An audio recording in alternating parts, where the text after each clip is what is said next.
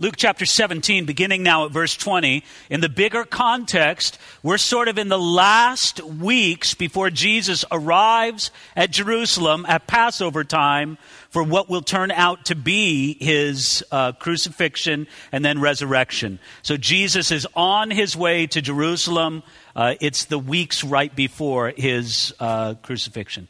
Luke chapter 17, verse 20. Now, when he was asked by the Pharisees, when the kingdom of God would come, he answered them and said, The kingdom of God does not come with observation, nor will they say, See here, or See there. For indeed, the kingdom of God is within you. You know, uh, I'm pretty confident in Bible translations, and I think Bible translations usually do a marvelous job of communicating to us the truth from the ancient Greek or Hebrew writings and giving it to us in the present day. If any of you are curious, because sometimes I get people ask me from time to time, the, the translation of the Bible that I use is the New King James Version.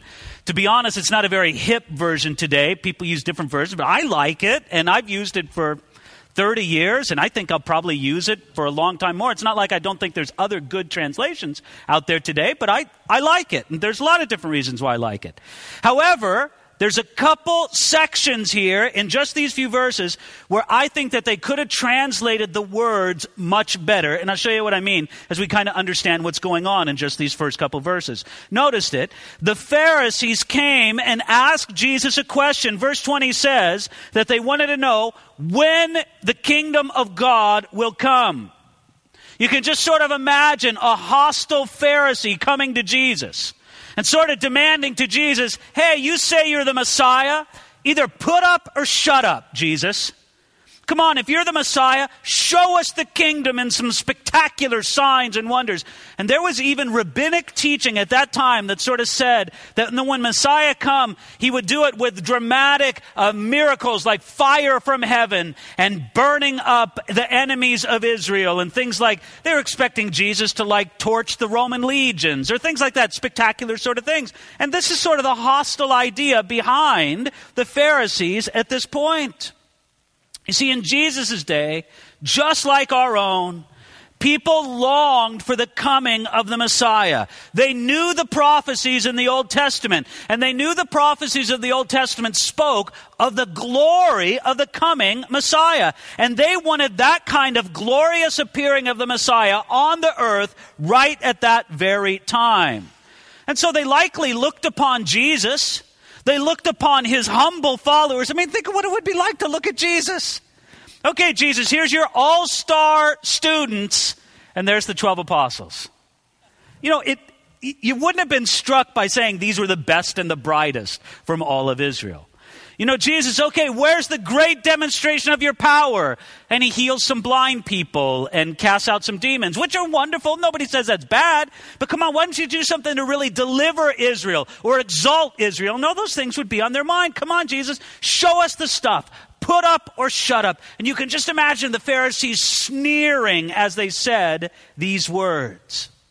So Jesus replies in verse 20 saying this The kingdom of God does not come with observation. This is the first place where I wish there was a better translation here. Because that word observation in the ancient Greek actually has much more the idea of a hostile examination. You see, Jesus made it clear to the Pharisees asking this question that the kingdom of God isn't going to be found by a hostile questioning of the Messiah, because that's exactly the manner that they came to him with.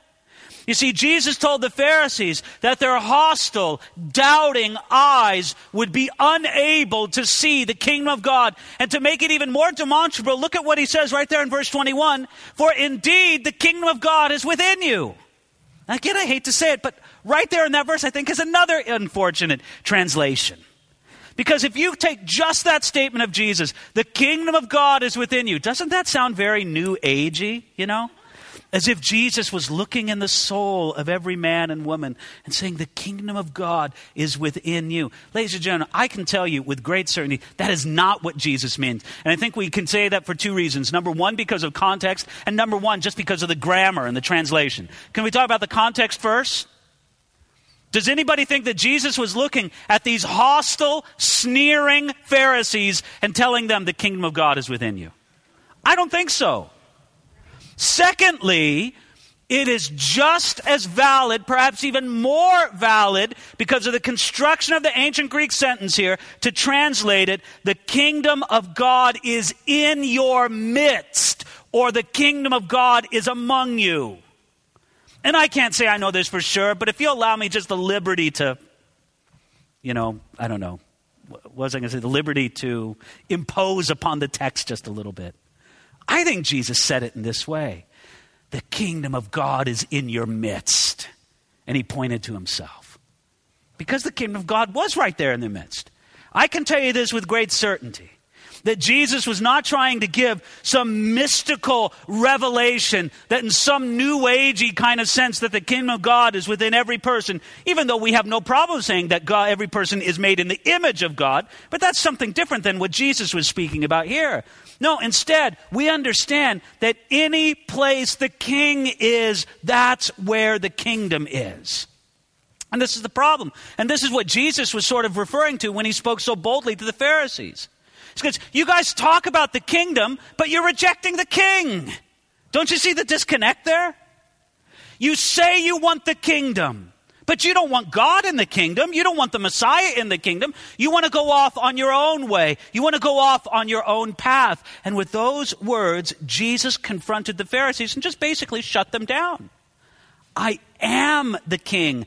Anywhere I am is a manifestation of the kingdom. And if you're rejecting me, then you don't want the kingdom at all. Now, do you see what Jesus meant when he said the kingdom doesn't come through your hostile examination?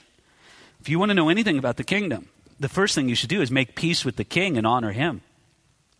Now, going on, starting at verse 22, Jesus is now going to begin speaking to his disciples. And he's going to talk to them about the kingdom. I want you to notice something. Now, from verse 22 all the way to the end of the chapter, and we're going to go all the way to the end of the chapter.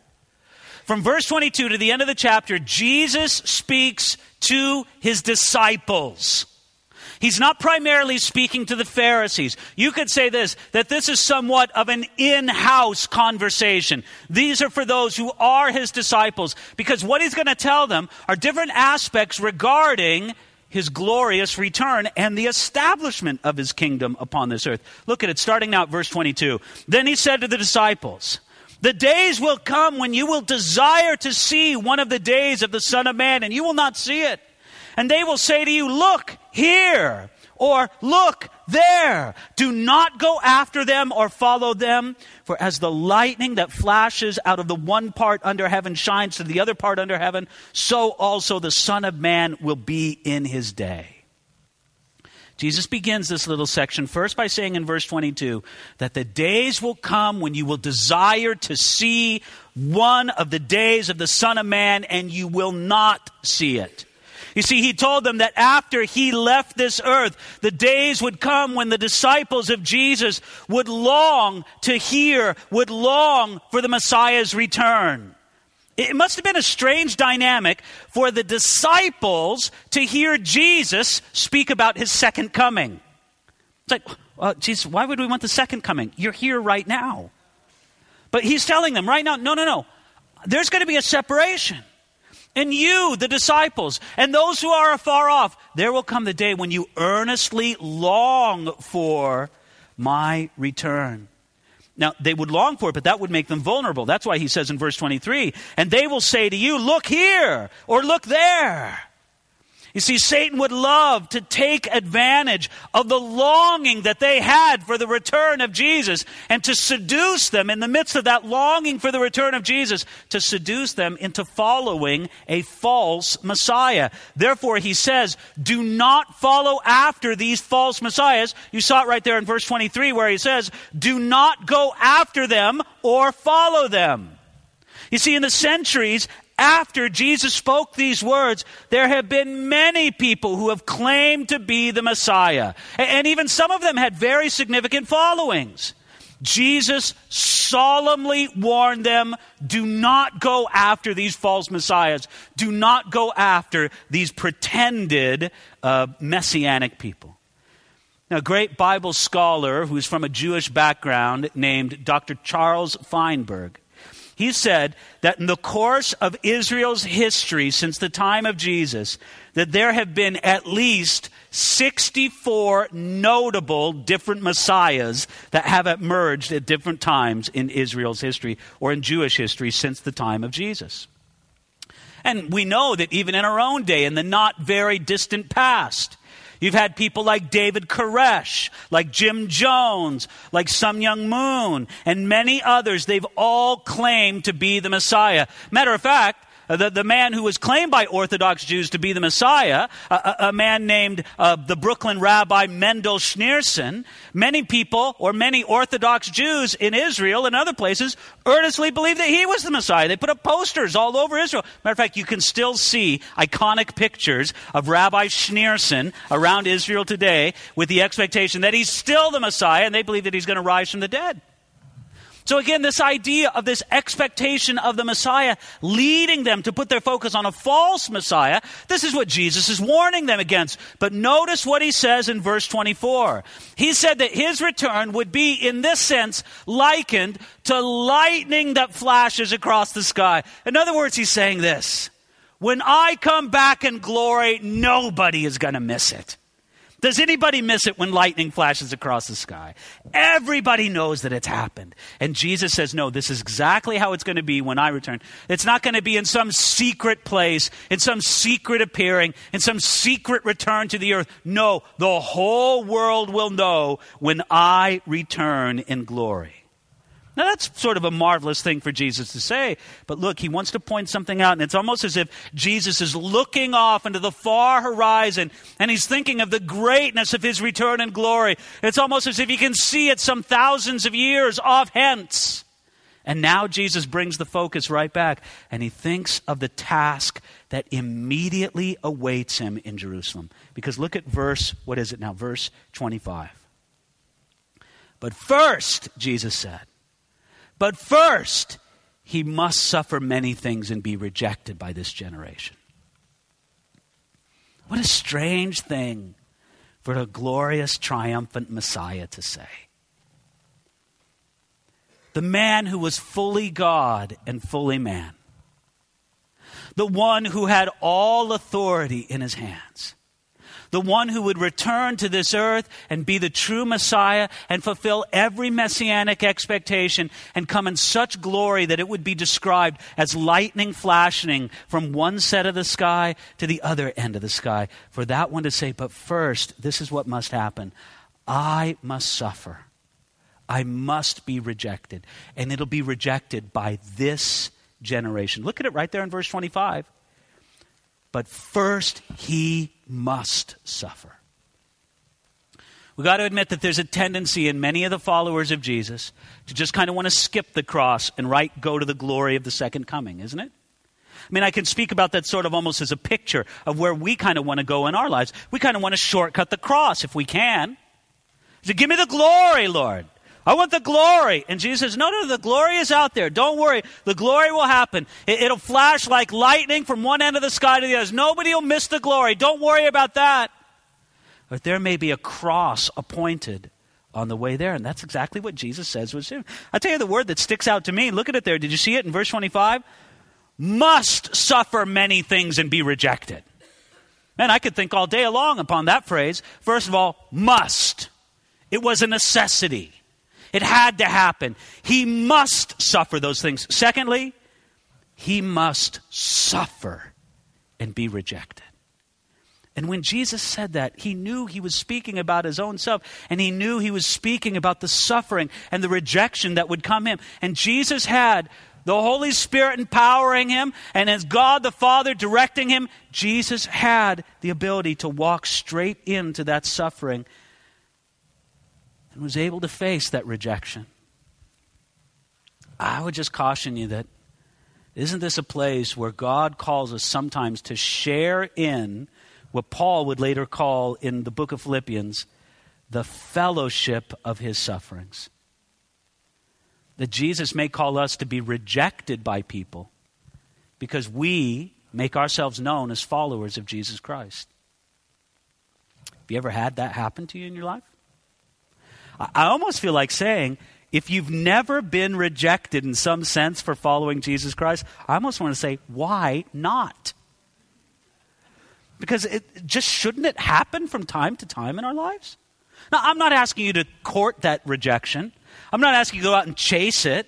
I'm not asking, I'm, please, nobody should leave here thinking the pastor told me to be obnoxious for Jesus. No. Be winning, be winsome, be full of love. But nevertheless, I don't think that we can follow a Savior who was rejected without, from time to time, being rejected as well. We just want to make sure of one thing that if we are rejected for being a follower of Jesus, that we are indeed rejected for being a follower of Jesus. Not for being stupid, not for being hateful, not for being, you know, um, I don't know, whatever else you'd want to put on that list. But no, let it be for that.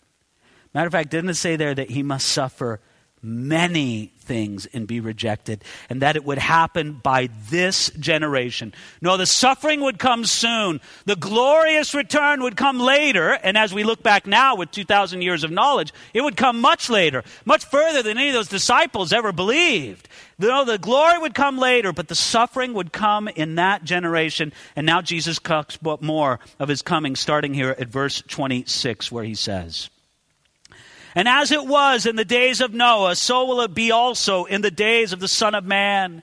They ate, they drank, they married wives, and they were given in marriage until the day that Noah entered the ark, and the flood came and destroyed them all. Likewise, as it was also in the days of Lot, they ate, they drank, they bought, they sold, they planted, they built. But on the day that Lot went out of Sodom, it rained fire and brimstone from heaven and destroyed them all.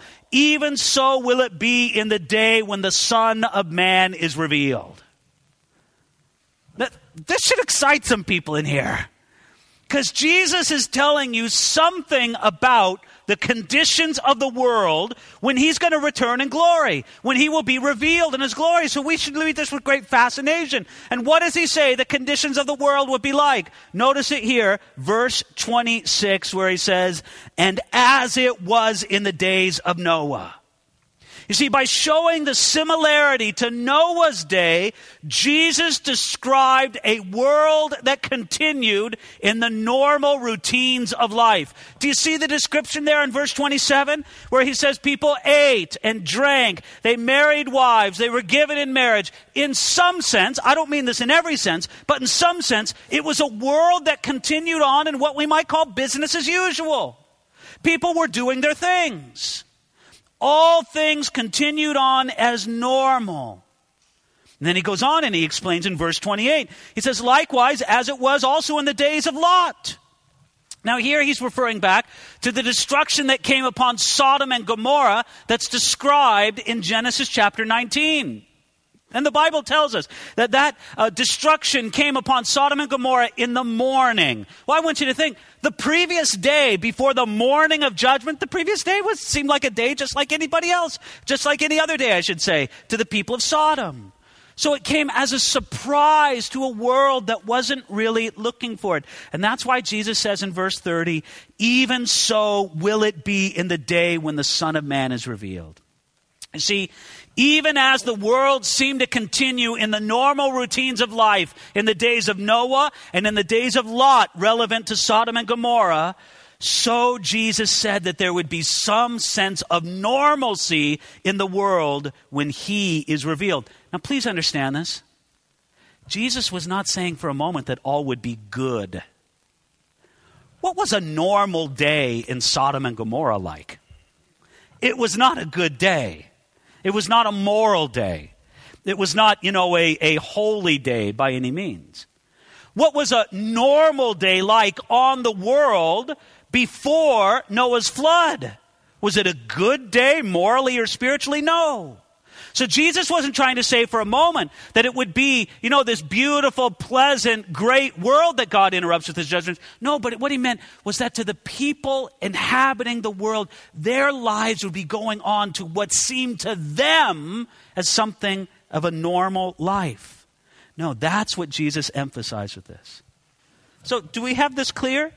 Jesus said that in some way, in some aspect, when he is revealed, when he comes in glory, it will be to a world that operates business as usual. You know what I find fascinating about this? Is that there are other passages of Scripture which clearly and powerfully say that Jesus will return to a world that is in utter cataclysm. Now, does the Bible contradict itself? No, I don't think so. But let me just look at these passages with you for a moment. Look at this Matthew chapter 24, verse 21. For then there will be great tribulation, such as not been since the beginning of the world until this time, no, nor ever shall be. And in context, Jesus is speaking about the season right before his return. Do you understand what he's saying there in that verse? He's saying, I'm going to return at the worst time in all of human history. I don't know, you know, having kind of a fancy for history, I like to click off some of the horrible things that have happened in history. I like to think about the Black Death that, you know, killed what, maybe 25% of Europe. I like to think about this plague, about this war, about this famine, on and on and on, all the death, all the. And Jesus says, no, when I return, it's going to be worse than all of that. Ladies and gentlemen, Matthew chapter 24, verse 21 does not sound to me like a business as usual world. Or how about this one from Revelation chapter 6? It says this And the kings of the earth, the great men, the rich men, and the commanders, and the mighty men, every slave and every free man hid themselves in the caves and in the rocks of the mountains. And they said to the mountains and the rocks, Fall on us and hide us from the face of him who sits on the throne and from the wrath of the Lamb. Now, without going into great detail, does that sound like a business as usual world? No, not at all. And so I scratch my head. I say, Jesus, what's going on with your word? In some places, you say, I'm going to return to a world that's operating pretty much business as usual, with some sense of normalcy in return. In other places, you say, I'm going to return to a world that seems like it's in utter catastrophe and cataclysm. Jesus, which is it? And I think Jesus would respond and say, Yes. And this is why I believe the Bible teaches that there must be two significant different aspects of Jesus' return that are separated by an appreciable period of time. I would say from my study of the scriptures, and again, I hope this doesn't raise more questions than, you know, it answers or anything. I'm just going to say, I believe that that period of time is about seven years. And, and that the, the first aspect of Jesus' coming is when Jesus comes for his people. And that's going to come in the context of a business as usual world where people are eating and drinking and marrying and giving in marriage. It'll be like the days of Noah. It'll be like the days of Lot and Sodom and Gomorrah. That is the first aspect of his coming. The second aspect of his coming is going to be after a time of great cataclysm on the earth, something that the scriptures call the Great Tribulation. And that will be the second aspect of his coming. So you see, for me, Instead of this being some kind of Bible contradiction, I think it's a brilliant and beautiful illumination to biblical truth. Now, this is what I want you to notice. What were the two examples that Jesus gave uh, in this passage? Noah and Lot. Do you understand what happened in both of those? God delivered his people and judgment came. God delivered Noah and his family, and judgment came. God delivered Lot and his family, and judgment came. I think that's the same pattern that will happen that Jesus is speaking of right here. Now look at it here, verse 31. He says, In that day, he who is on the housetop and his goods are in the house, let him not come down to take them away. And likewise, the one who is in the field, let him not turn back. Remember Lot's wife. Whoever seeks to save his life will lose it, and whoever loses his life will preserve it. Jesus here is speaking of the right kind of mentality for his people to have in that day to be ready for this sudden, unexpected return that seems to happen in a business as usual world. And I'll tell you, the kind of thing he says we should have is this mentality that has a very light hold on the things of this earth that if, so to speak, and I'm just kind of speaking in sort of figures of speech, but if, so to speak, you were to hear that trumpet blast where Jesus says, Come up to me, that you wouldn't be thinking, Oh, but what about the things in my house? What about my safe deposit box?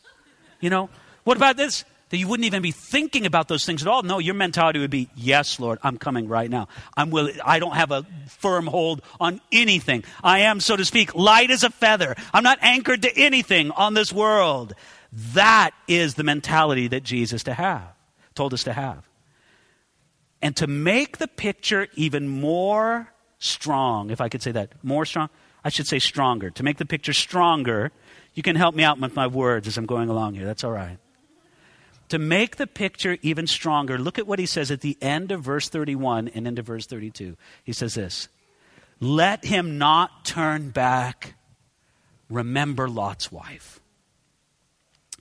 Now, do you remember Lot's wife? Do you remember what happened when God sent the angels to the city of Sodom to rescue Lot and his family? that God sent the angels. They protected Lot and his family. And when the morning came, the angels were leading them outside of the city of Sodom because destruction was going to come. And God's pattern was this I'm going to deliver my people, and then the judgment is going to come. So, as God was delivering the people, this is what God spoke to Lot and his family through the angels that were delivering them. He said, Get out of here. Don't leave anything, or excuse me, don't take anything with you. Look straight ahead and don't look back. Well, what happened? They left the city, and as they were approaching a village named Zoar, what did Lot's wife do? She turned back. Matter of fact, if I could say this, it's even more vivid than that. In Genesis chapter 19, verse 27, uh, verse 26, it says this that Lot's wife looked back behind him and she became a pillar of salt. Looked back behind means two things. She was lingering back and then she looked back. And she looked back upon a world that was perishing, but nevertheless her heart was wed to. You see, I would say we see the sin of Lot's wife in at least three ways. Number one, Lot's wife lingered behind.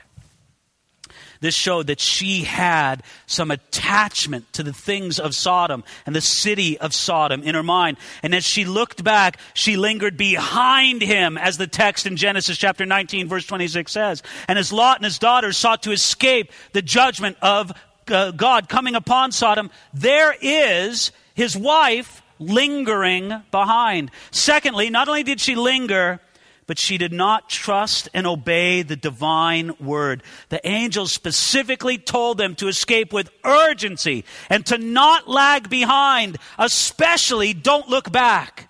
And she didn't do that. But then finally, she looked at what she was told to turn away from. First she lingered, then she doubted, then she looked. Spurgeon said this, and I think is a brilliant insight. He said this she did look back and thus proved that she had sufficient presumption in her heart to defy God's command and risk her all to give a lingering love glance at the condemned and guilty world. By that glance, she perished. You know, somebody can reveal a lot of their heart just with one look, can't they?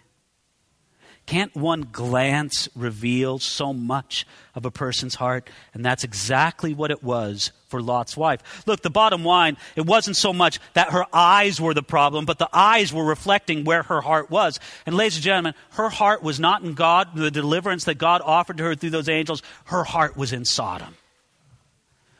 And it's as if God said this Mrs. Lot, we don't know her name, do we? Mrs. Lot, if your heart is in Sodom, then you will perish as Sodom and Gomorrah will perish. And she turned to a pillar of salt. By the way, if you take a tour of Israel today, they'll show you pillars. There's probably half a dozen pillars out by the Dead Sea that they'll show you are Lot's wife. Has anybody seen the pillars? Of Come on, raise your hand if you've seen Lot's wife, haven't you? However, listen, there's good reason to believe that whatever happened to Lot's wife, it was gone probably centuries before Jesus ever walked the earth because Jesus didn't say this. He didn't say, see Lot's wife. He said, remember Lot's wife. But I don't care. If you want to go and look at a, some pillar like formation, and say that's Lot's wife, well, go right ahead. You're welcome to it. Listen, Spurgeon remembered a further tragedy regarding Lot's wife And this was the further tragedy that he pointed out that she almost made it. I mean, let's face it, she made it out of Sodom. Let's face it, she made it along the way. And it says that she was turned to a pillar of salt not all that far from Zoar, their destination of safety. This is the worst thing, perhaps the most gripping and, terrifying thing about the fate of Lot's wife. She almost made it. If you allow me quote one more time from Charles Spurgeon, he said this Doom befell her at the gates of Zoar. Oh, if I must be damned, let it be with the mass of the ungodly, having always been one of them. But to get up to the very gates of heaven and to perish there would be a most awful thing. And look, I, I can say this with fair confidence to everybody in this room. You've come co- too close to turn back now. Any of you fall away, it's a special tragedy. You've gone too far. You've come out of Sodom. Why give it a look back? Why wedge your heart to it one bit? But rather, rather, keep your eyes on the deliverance that God has for you. Verse 34. I tell you, in that night, there will be two men in one bed. The one will be taken and the other will be left. Two women will be grinding together. The one will be taken and the other left. Two men will be in the field. One will be taken and the other left. You see, in verse 34, Jesus describes this idea of there being two people and one's taken, the other's left. And this passage is often applied to something that we call the rapture or the rapture of the church. It's that term applied to Jesus' coming for his people at a time when the world seems to run with some sense of normalcy or routine. It's that first aspect of Jesus' coming. And I know that some people don't like to use the term rapture of the church today. Look, I don't really care. If you want to use it, I don't care. I don't want to call it the catching away. I don't want to care if they, what, that doesn't really matter. Just understand that it's a biblical concept. I mean, it seems to me clear that this is what Jesus is referring to, but perhaps the clearest passage in the New Testament that speaks about this is in 1 Thessalonians chapter 4, starting at verse 16, where he says this. For the Lord himself will descend from heaven with a shout, with the voice of an archangel, with the trumpet of God, and the dead in Christ will rise first. Then we who are alive and remain shall be caught up together with him in the clouds to meet the Lord in the air. And thus we shall always be with the Lord. Therefore comfort one another with these words. Now I got to say that these words from Luke chapter 17 seem to describe this phenomenon described in 1 Thessalonians chapter 4 of being caught up in the clouds to meet the Lord in the air where Jesus says one will be taken and the other left. Because this will happen during what Jesus described as the normal routines of life, at least in some aspect, Someone is sleeping in a bed, another person is grinding grain, and a third person is working in a field, and they are taken and delivered, and some are not taken. Listen, the emphasis, therefore, is on what? The emphasis, therefore, is on readiness. And this is what I love, I think, about any true biblical teaching, about what we sometimes call about prophecy or eschatology or future things that the Bible describes. You know what it all comes down to for me? Is readiness. I don't care if you know the Bible so well that you can tell me exactly what 666 means and who it is, and you know, and you even know his social security number. Well, I don't know if he's an American or not, but you get the idea. I mean, I don't care if you know all the details about this or that, the other thing. Look, the bottom line is are you ready? Are you ready for his return? Because Jesus is saying that he could come to a world very much like our own right here, right now. There should be an urgency upon each and every one of us to be ready. Verse 37. And they answered and said to him, Where, Lord? So he said to them, Wherever the body is, there the eagles will be gathered together. Well, that clears it up, doesn't it? What? What? Just what are you talking about? The disciples wanted to know more about this revelation and where it would come. Presumably, and this is how it is in my mind. I don't know if this is, but this is how I sort of constructed. Where are they on their way to? They're on their way to Jerusalem. And if Jesus were to tell them where, where it's going to happen in Jerusalem, they'd be saying, hot dog, this is going to happen soon. We're on our way there. That's why they want to know where, because where was also connected with timing in their minds. Jesus gives them somewhat of an ambiguous answer when he says in verse 37 wherever the body is, there the eagles will be gathered together. It's a difficult statement. Most commentators believe that it was a figure of speech in that day that had the idea of this when the judgment is ripe, it will surely come. When the eagles are gathered together, the thing's going to happen. It's probably just a figure of speech that everybody was familiar with in, in Jesus' day. And so the disciples said, Oh, okay, we get what you mean. But you and I, we go, What? What is he talking about? But it probably has that idea. One commentator, William Barclay, says this that simply meant that a thing would happen when the necessary conditions would be fulfilled. In other words, Jesus saying, When's it going to happen? It's almost as if Jesus said this it's going to happen when it's going to be happen. When the stage is set, when the time is right, when the appointed things happen, that is when it's going to happen. You know, many people look at the world today and they wonder if the coming of Jesus is close. They wonder if the coming of Jesus in the first aspect is close, what many people call the rapture or the catching away of the church. They wonder if the coming of Jesus in the secondary aspect of close, his triumphant return, where he will come to bring judgment upon the world. They wonder, is it close or is it not? And let me tell you, I can tell you this with great certainty I don't know. But this is what I do know. The Bible, in my mind, clearly describes the kind of conditions that will be in the world in the very last days. Describes spiritual conditions, political conditions, it describes economic conditions, it describes social conditions, it describes spiritual conditions. And when I look at the description of what the Bible says the world will be like in the very last times, I say the stage is set. Now, I'm going to be honest. Hypothetically, I could say, well, God's just going to set the stage now and he's just going to keep the stage set for another hundred years. Okay, theoretically, that could happen. I could say this well, God's setting the stage right now, but then he's going to reassemble all the pieces and then he'll set the stage again in a hundred years. Okay, maybe that could happen. But wouldn't I be a fool to notice that the stage is set for Jesus' return and not make sure that I was ready for his return?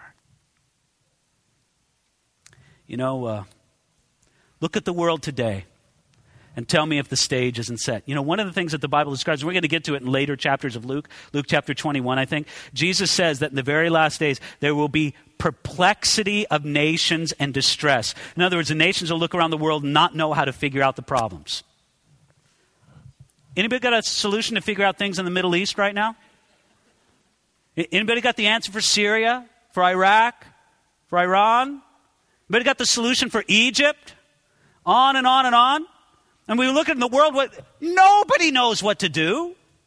Jesus said it would be just like that at his return. And look, I could just start clicking off the boxes, but you get the point, right? Be ready. Be ready. Jesus is coming soon, and we should live like it. Father, that's our prayer. And Lord, I, I pray especially for those who feel that they may be sort of burnt out on the idea of Jesus returning. Maybe, Lord, they were sort of heated up to a boil at some previous time in their life about the return of Jesus, and now they feel like it's just sort of cooled off. And Lord, I, I'm just praying that you make us ready. We want to be ready.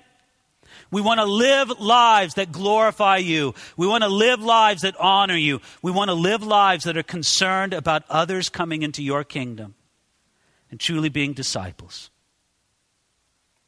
And Lord, if it was true for you that you must suffer and be rejected, then whatever part of that you appoint for us to share, help us to do so in a way that would bring you glory. We pray this, Lord, in Jesus' name. Amen.